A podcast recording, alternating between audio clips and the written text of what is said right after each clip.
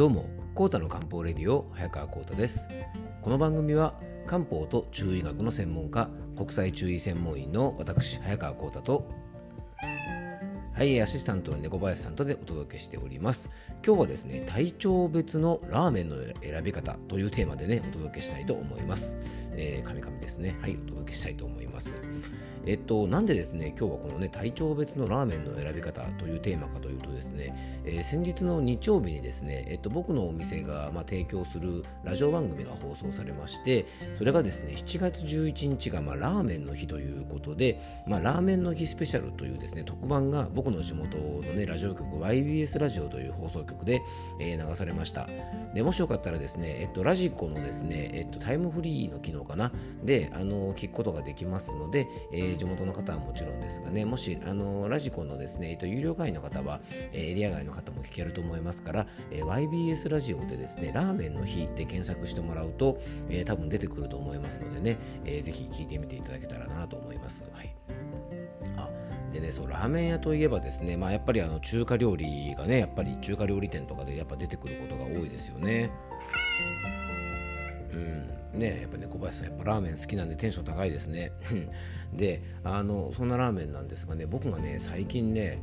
あ、このメニューはね男らしいなと思ったのがですね、まあ、僕のお店から結構近場にある、えっとまあ、ラーメン屋さんというかですね、まあ、いわゆるこう中華食堂的なお店があるんですがあのそこのメニューにですね僕も初めて見た時はねあの笑いが止まらなかったというかすごいなと思ったんですけどそこのお店はですね肉だけ酢豚っていうねあのすごく男らしいメニューがありまして本当にあの肉しか入ってない酢豚が出てくるんですよね。うん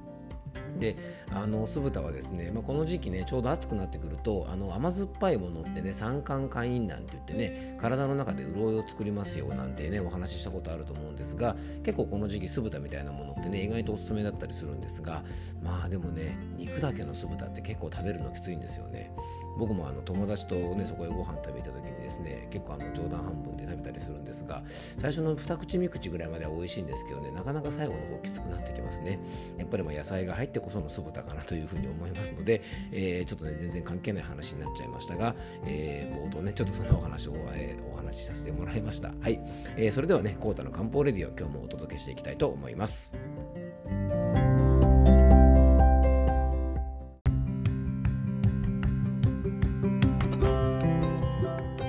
はい、ということでね、今日はあの体調別のラーメンの選び方というお話をしていきたいと思います。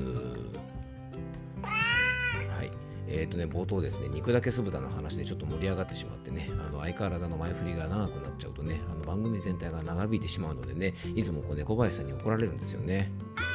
うん、本当にすいませんね。じゃあ、あの早速本題の方に入っていきたいと思います。えー、ラーメンってですね、まあ、正直ですね、あんまり体にいいというイメージはないと思います。やっぱ脂っこいですし、やっぱカロリーも高いですし、なんとなくね、あのまあヘルシーというね、言葉の対極にあるようなあのイメージがあるかもしれません。まあ結構油もいっぱい使ってますしね。なので、まあ今日お話しすることはですね、ちょっとこじつけといえばこじつけなのかもしれませんが、そんなラーメンもですね、あの食べ方によっては、あの体調をしっかり補ううことができる、まあ養生食にすることができますよということでお話ししていきたいと思います。でねどんな食べ物にも必ずいいところはあります。でラーメンもね大事なのが食べ方だと思うんですね、うん、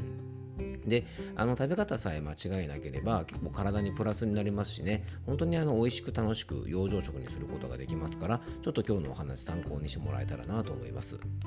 まずはですねこれからあの気温が上がってきて暑いところでこうお仕事をしてですね日中たくさん汗をかく方におすすめなのがですね実は塩ラーメンなんですね。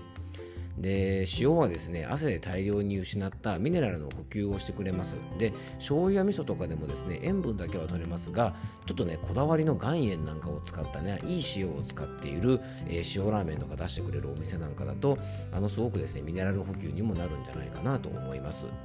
で味はね結構塩ラーメンがおすすめで出汁がね実はですねこう汗をかく時期ポイントで、えー、僕はですね魚介系で出汁を取っているラーメンはですね結構このね夏場汗をかく時期にはおすすめだと思います。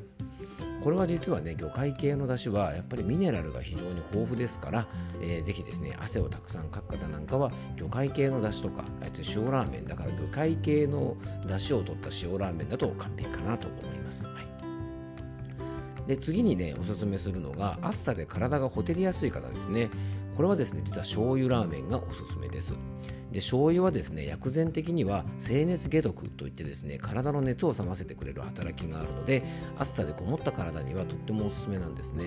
まあやっぱりねそうは言ってもね 暑いあのホテル方は冷やし中華とかがおすすめなんですが、まあ、冷やし中華のね醤油ベースのスープなんかはそういった意味ではね一番おすすめかもしれません。でエアコンで体が冷えてる人、まあ、じゃあどんなラーメンがおすすめかというとこれは味噌ラーメンですね。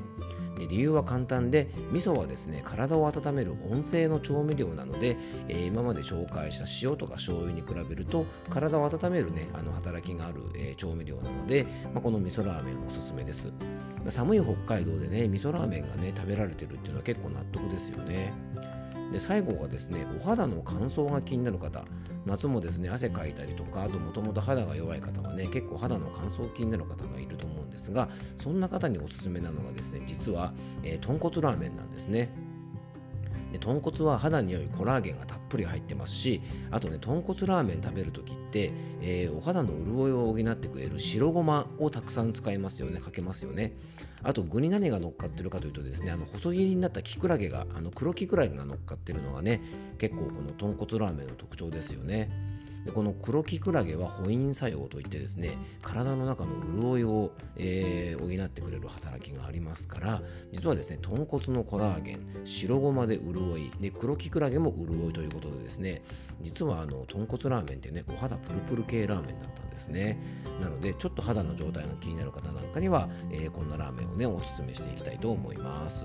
今日はですね体調別のラーメンの選び方というテーマでお届けしました。ちょっとねこじつけっぽいかもしれませんがラーメンもね美味しく楽しく食べてねぜひ養生食にしていただきたいと思います、えー、今日も聞いていただきありがとうございます。どうぞ素敵な一日をお過ごしください。漢方専科サータ薬房の早川浩太でした。ではまた明日。